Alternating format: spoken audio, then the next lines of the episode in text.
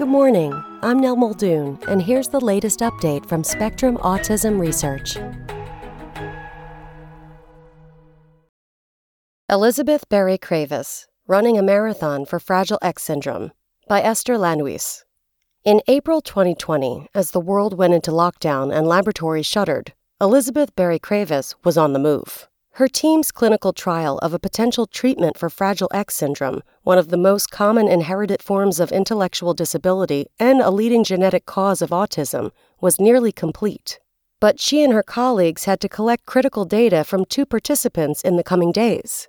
One man had been scheduled to travel from Oklahoma to Berry Kravis's lab at Rush University Medical Center in Chicago, Illinois in late April. But the pandemic derailed those plans. So Berry Kravis, professor of child neurology, and two study coordinators hopped in her car for a more than 10 hour drive through pouring rain to meet him at his farm. Wearing masks and wielding disinfectant tablets, the researchers tested his cognition in a camping trailer. A few hours later, they retraced their nearly 700 mile route north, returning to Chicago around 2 a.m. The next day, the exhausted researchers flew to Florida to meet up with another trial participant, but we got the data, Berry Kravis says. The rationale for the new drug dates back to analyses Berry Kravis, 63, did more than 30 years ago. In the late 1980s, she made an unexpected discovery linking Fragile X syndrome to a learning mechanism involving the signaling molecule cyclic AMP. The findings catapulted Berry Kravis into the Fragile X field. Since then, Berry Kravis has authored more than 250 peer reviewed publications. Her productivity is unparalleled, her colleagues say. She gets more stuff done than any other researcher I know, says Randi Hagerman, medical director of the Mind Institute at the University of California, Davis. No matter how busy she is, Berry Kravis wakes up to run four to six miles almost every morning, something she has done since running track in high school. She has completed two marathons, including one in 2014 that she ran as a symbol of the long road to Fragile X drugs. She shows endurance in both races. She is best known for her efforts to apply lessons from unsuccessful clinical trials in Fragile X to new studies of the condition. Her work has moved the needle on targeted treatments and translational research in Fragile X syndrome perhaps more than any other single person, says David Hessl, professor of clinical psychiatry at the University of California, Davis. The 2020 trial data would move the needle once again they showed promise for an experimental drug for Fragile X syndrome after more than a decade of failed attempts. Memory molecule. Berry Kravis has known since seventh grade that she wanted to be a neurologist. Never mind that women made up less than 10% of doctors in the United States back then. I had been interested in how the brain wires and connects and speaks to itself, she says.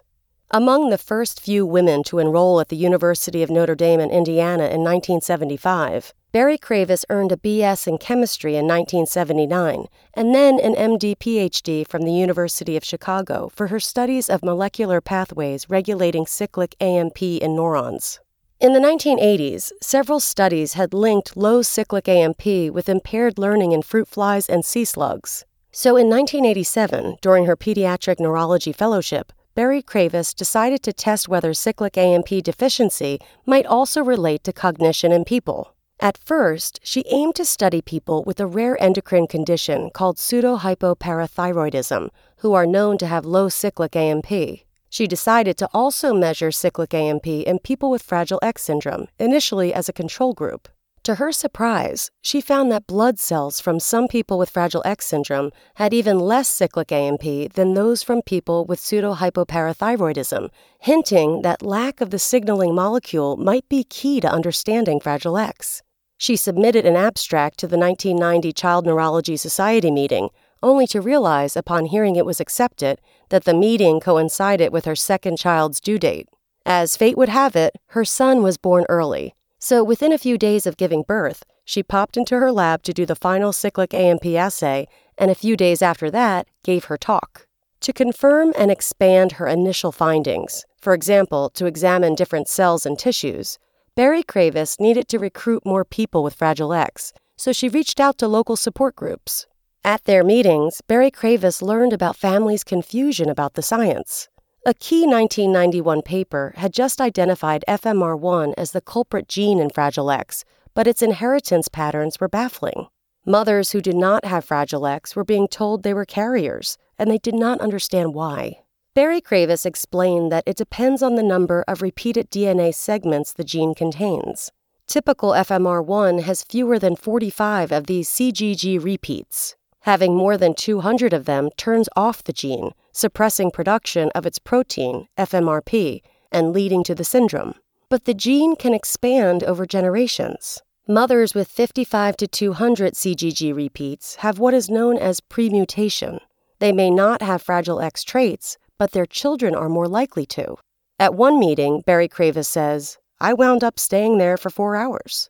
Families were also frustrated about the lack of care. As I met the families, it was clear they were desperate to have a place to go where someone would know everything about Fragile X syndrome, Berry Kravis says. So in 1991, she and her team set up a Fragile X clinic. It grew rapidly, fueled by word of mouth about Berry Kravis's expertise, and now treats more than 700 people. She is so knowledgeable, Hagerman says. She also has a great memory and sensitivity to what the families are going through. Big new thing. In the mid and late 1990s, Berry Kravis presented her findings linking low cyclic AMP to Fragile X syndrome at various conferences. This was such a novel thing, she says. Whereas much of the field was focused on genetics, this was an actual mechanism for why Fragile X neurons were not working right.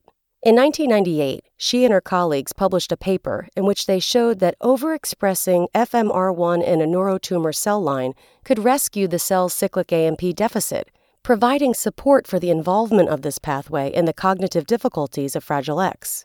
If a lack of cyclic AMP underlies Fragile X syndrome, Berry Kravis reasoned, then raising levels of the molecule might be a way to treat it.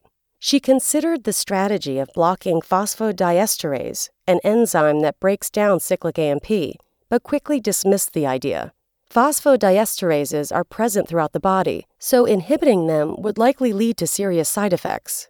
There was no drug that would do that without causing major havoc, Berry Kravis says.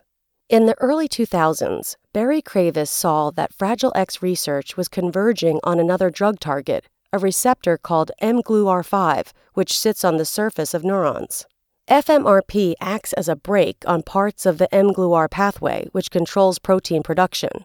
In people with Fragile X, the absence of FMRP leads mGluR signaling and protein synthesis to proceed unchecked, suggesting that blocking mGluR could correct the problem.